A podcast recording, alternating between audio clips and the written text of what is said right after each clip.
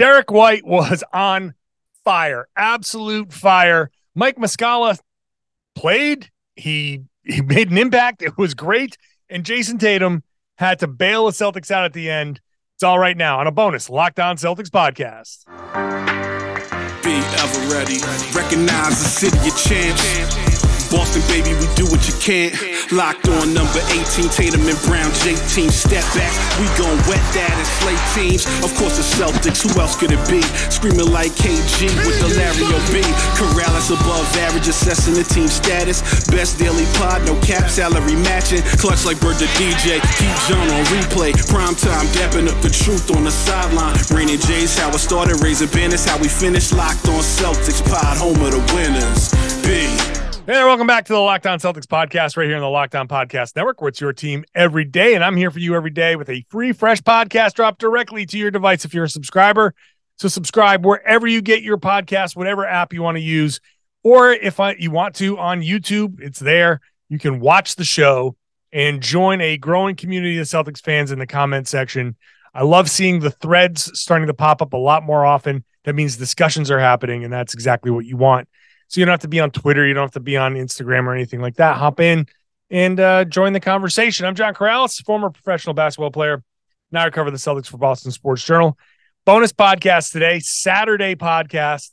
So not the full half hour, 40 minutes, a little bit shorter, a little bit more free flowing, and uh, just just to get you something that you can enjoy on a weekend where the Celtics beat the Charlotte Hornets 127-116. They're done playing the Hornets. They might they they should be done playing the Hornets.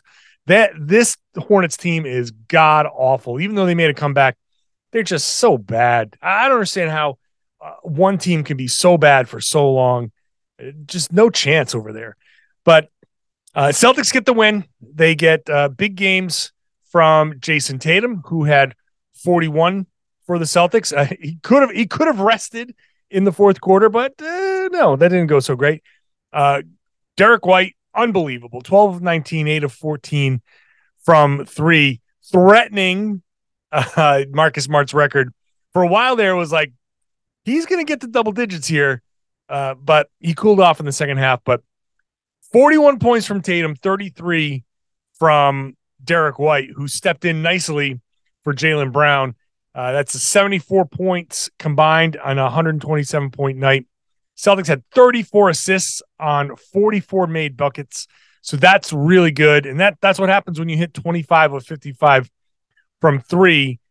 Uh, but it was it was pretty much up until midway through the third quarter, a very kind of easy game. First quarter was kind of chaotic. Uh, didn't really love the first quarter. It was kind of trash, was kind of up and down. Then in the second quarter, Derrick White just said, you know what? Watch this. And he went six of eight from three in the second quarter alone. 18 points in that second quarter. Just phenomenal. He, had a shot like Terry Rozier kind of blocked his shot and he still got the shot up and it went in anyway. Didn't matter what he was he was putting up. Everything he put up, it seemed, was going in. He missed like a heat check and he missed another one later. But he played the whole second quarter, and of course he did because why wouldn't you play keep playing a guy that was that hot? Beauty of of Derrick White's game. So in the first half, he had 26 points and three assists, and he shot nine of 11, seven of nine from three. So obviously in the second half, he cooled off a bit, and he only hit one of five from three in the second half, but then seven assists in the second half. So when the shots weren't falling, he just turned it up and just started slinging dimes. And he had some really nice ones in there. Derrick White is just on uh, a stretch here where he's playing some of the best basketball I think of his life, of his NBA career for sure. It's it's just uh, phenomenal to watch, and just the buzz around the team at the arena. Everybody's just looking around at each other. Going, Man, this is he is so good. He is so good. He just catches the ball and makes a quick decision. Shoot, pass, dribble. He's not, he's just not messing around with the ball. He gets it and he does something with it. He is the epitome of 0.5 basketball. When you ask, John, when you say 0.5 basketball, you heard me mention it before if you're a regular listener or viewer, but even if you're not 100% sure, 0.5 basketball is a concept championed by Gregg Popovich, where you have basically half a second. You get it, you have half a second to say, what's in front of me and how am I going to react? Half a second. Am I going to dribble? Am I going to pass? Am I going to shoot? And make that decision fast, which means not rush. It means get your reaction time to a point where you get the ball, you turn, and you see something. The defense is giving you something. Is the guy's hand down and he's further away from you? There's your shot. Is he angled a certain way? There's your drive. Is he up on you or is do you see a lane? Do you see a cutting teammate? Then you pass, but you do it quickly and you move the ball. That was the hallmark of those amazingly great San Antonio Spurs teams, that 0.5 basketball. White thrives on that. He does so many good things just right off the dribble. Right catch, shoot, boom, gone. You know, the, those those types of plays make Derrick White so good. He is so good. And I'm not going to say it's going to make me rethink anything because when they're fully healthy, Marcus Smart is your starting point guard and Tatum and Brown are going to be your two wings, and Rob and Al are going to be your two bigs. But D White as a guy off the bench, I mean, maybe maybe you just want more Derrick White, and you know Malcolm Brogdon, who didn't have a good game in this one, but generally speaking, Malcolm Brogdon's is, is huge. You play those two together off the bench, just play them a little bit more. When the playoffs come around and those guys get more minutes, Derrick White, man, he's he's there's no reason to not play Derrick White. Uh, a bunch. His minutes will go down when they're fully healthy, but you still got to keep him up in that that high 20 to 30 range with, with the shorter rotation. Uh, oh, by the way, three blocks. So I love when we move the sliders on stats, but when you move the sliders the right way, uh, Derrick White's the only player in NBA history to have had 33 points, 10 assists, and three blocked shots uh, I will say in measured NBA history, because I'm sure back in the day, Wilt or Bill Russell probably had a bunch of block shots, and 33 and 10 was not uncommon. So, but hey, in the modern NBA, that's great. To do anything that you could even argue no one has ever done or very few people have ever done means you've had a good game. Tatum uh, was was good, uh, but through the first three quarters, it was just kind of like, all right, yeah, that that's that's fine. A, a nice a nice game uh, in the in the first three quarters. In fact, I'll pull up the first three quarter stats here because Tatum had 28 points, nine of 15 shooting, three of seven from three, seven of nine from the line, four four rebounds, four assists. Uh, that was that was a nice game, and frankly, after the game, we were sitting there saying like I kind of don't want to talk to Jayson Tatum today because he's always the last guy out, and we're like, this is everybody else is having a, a better game or, or a game that's good enough where hey, give Tatum the night off from the media. It's it's fine. We're all fine. It's a Friday night. Let him go home. We can go home. But then the Celtics, after so about six minutes to go, in the third quarter. They're up 28. They went up 28. And then the Hornets basically cut that lead in half. And midway through the fourth quarter, Tatum had to step back in. Um, and Joe Mazzulla was funny after the game because he said, well, Tatum, I, he didn't have to put Tatum back in. I chose to put Tatum back in. But yes, you chose to put Tatum back in because the lead was going away and the Celtics were turning the ball over like crazy in in that second half, and that was you know especially in that in that third quarter run, and you needed to put Tatum back in. Uh, points off of turnovers. The Celtics had 15 turnovers for 25 Charlotte points. So that killed them. That's the disappointing part of this game. The disappointing part of this is the Celtics were up 28 and they they just started turning the ball over a ton. And and the the number here's the thing that really bothers me. The the the one stat that bugs me in this game is points in the paint. Uh, points in the paint for the it's 48 to 34. That number should be flipped at the very least.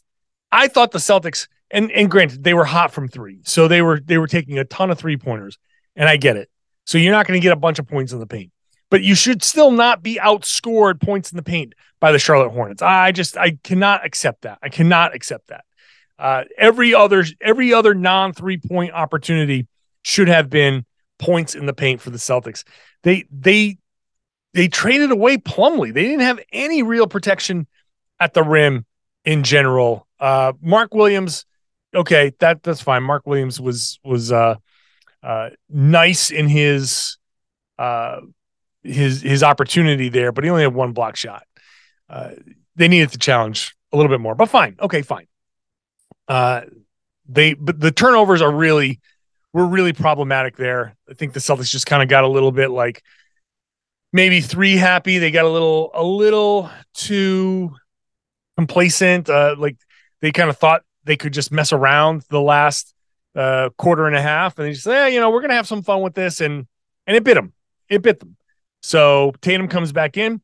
He scores 13 of the last 17 or 19 points in the fourth quarter, and the Celtics hold on to win. And Tatum comes away with a 41 point uh, night on 13 of 21 shooting. So over 60% there uh, 50% from three, five of 10, 10 of 12 from the line. So overall, Tatum just against the Charlotte Hornets is just dominant, dominant. Like they got nothing for him. They got nothing for him. If if the Hornets, if he played the Hornets every game, they would induct him into the Hall of Fame during his playing career. That's how that's how much he torches the the Charlotte Hornets. Uh, the other guy I have to mention and this might be basically the end of the podcast. Mike Muscala, who gets in late, gets, you know, hops on a plane. His last game was in Los Angeles. He was on the floor for LeBron James, breaking the all time scoring record.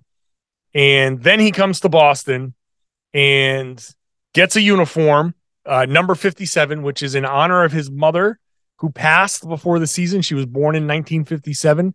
So he's honoring her memory with the number 57. That's a very sweet story. Uh, Muscala comes in, hits his first shot, a corner three pointer off of Tatum, goes four of eight from three, comes off of that game in, in uh, LA where he was four of seven from three and was part of burying the, the Lakers. Then he comes in here and buries another bad team, the Charlotte Hornets, and goes four of eight. And I just feel like there's a level of audacity that you, you're going to be the new guy. He's like, "Hey, everybody, my name's Mike. Nice to meet you. How you doing?" Uh, yeah, okay, great. So uh, this is my locker. That's great. Uh, I'm going to come out here and I'm just going to take eight three pointers. Yeah, that that's it's, it's more than most of you are going to take. So I'm going to take more shots than a bunch of the guys who have been here uh, already. But again, you know, just floors this way. Okay, oh, that's the the audacity behind it is just hilarious.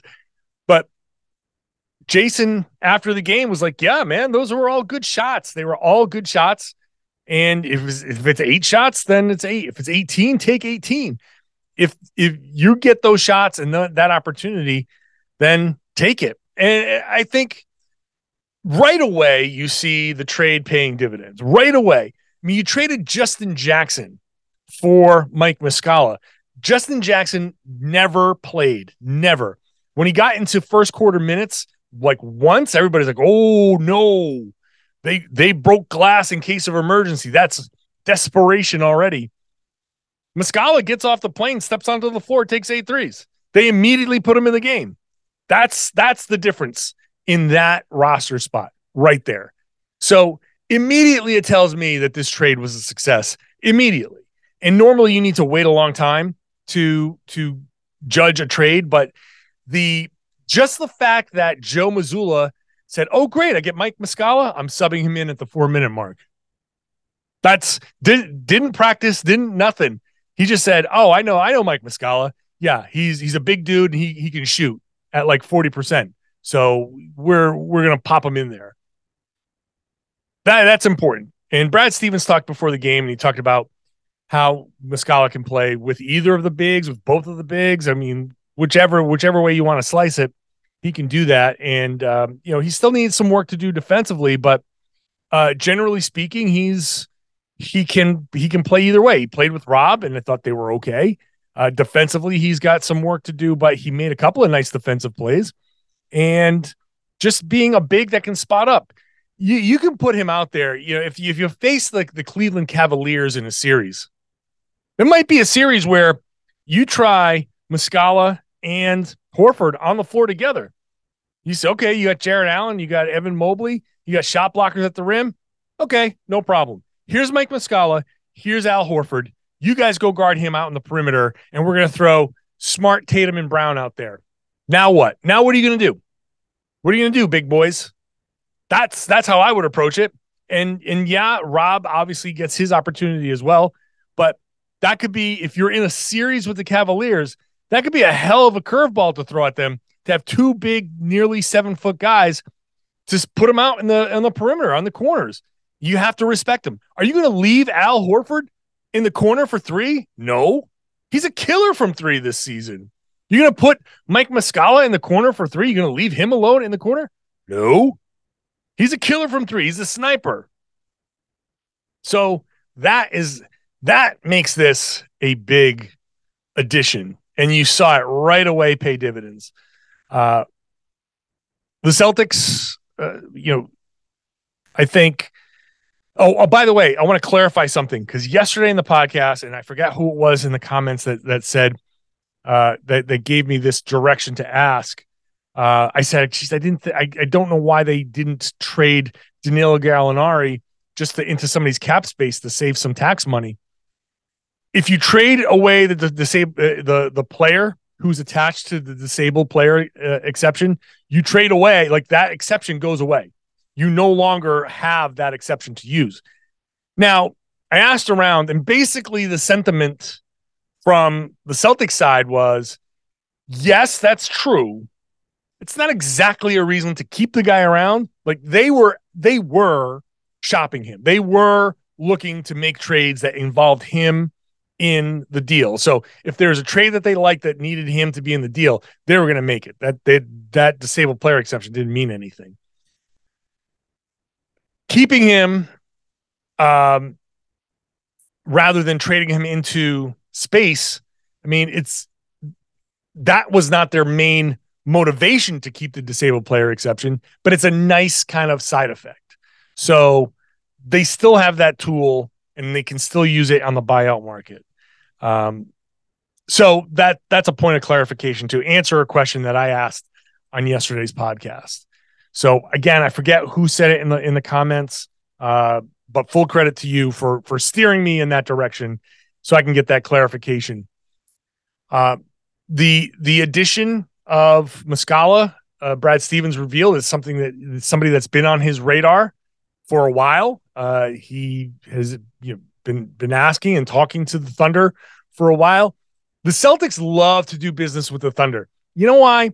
Because first of all, Sam Presti is you know fair negotiator, but secondly, they are as locked down an NBA franchise as you will find. If if they don't want a rumor getting out, you're not going to get it from the Thunder front office. That's no chance. And the Celtics seem to be the same way. The, those two teams can talk to each other uh, about everything. They could talk to each other about Shai Gilgeous-Alexander for Jaylen Brown, which I'm just pulling names out of a hat. I'm just saying the the, the two big names. Don't I'm just joking there.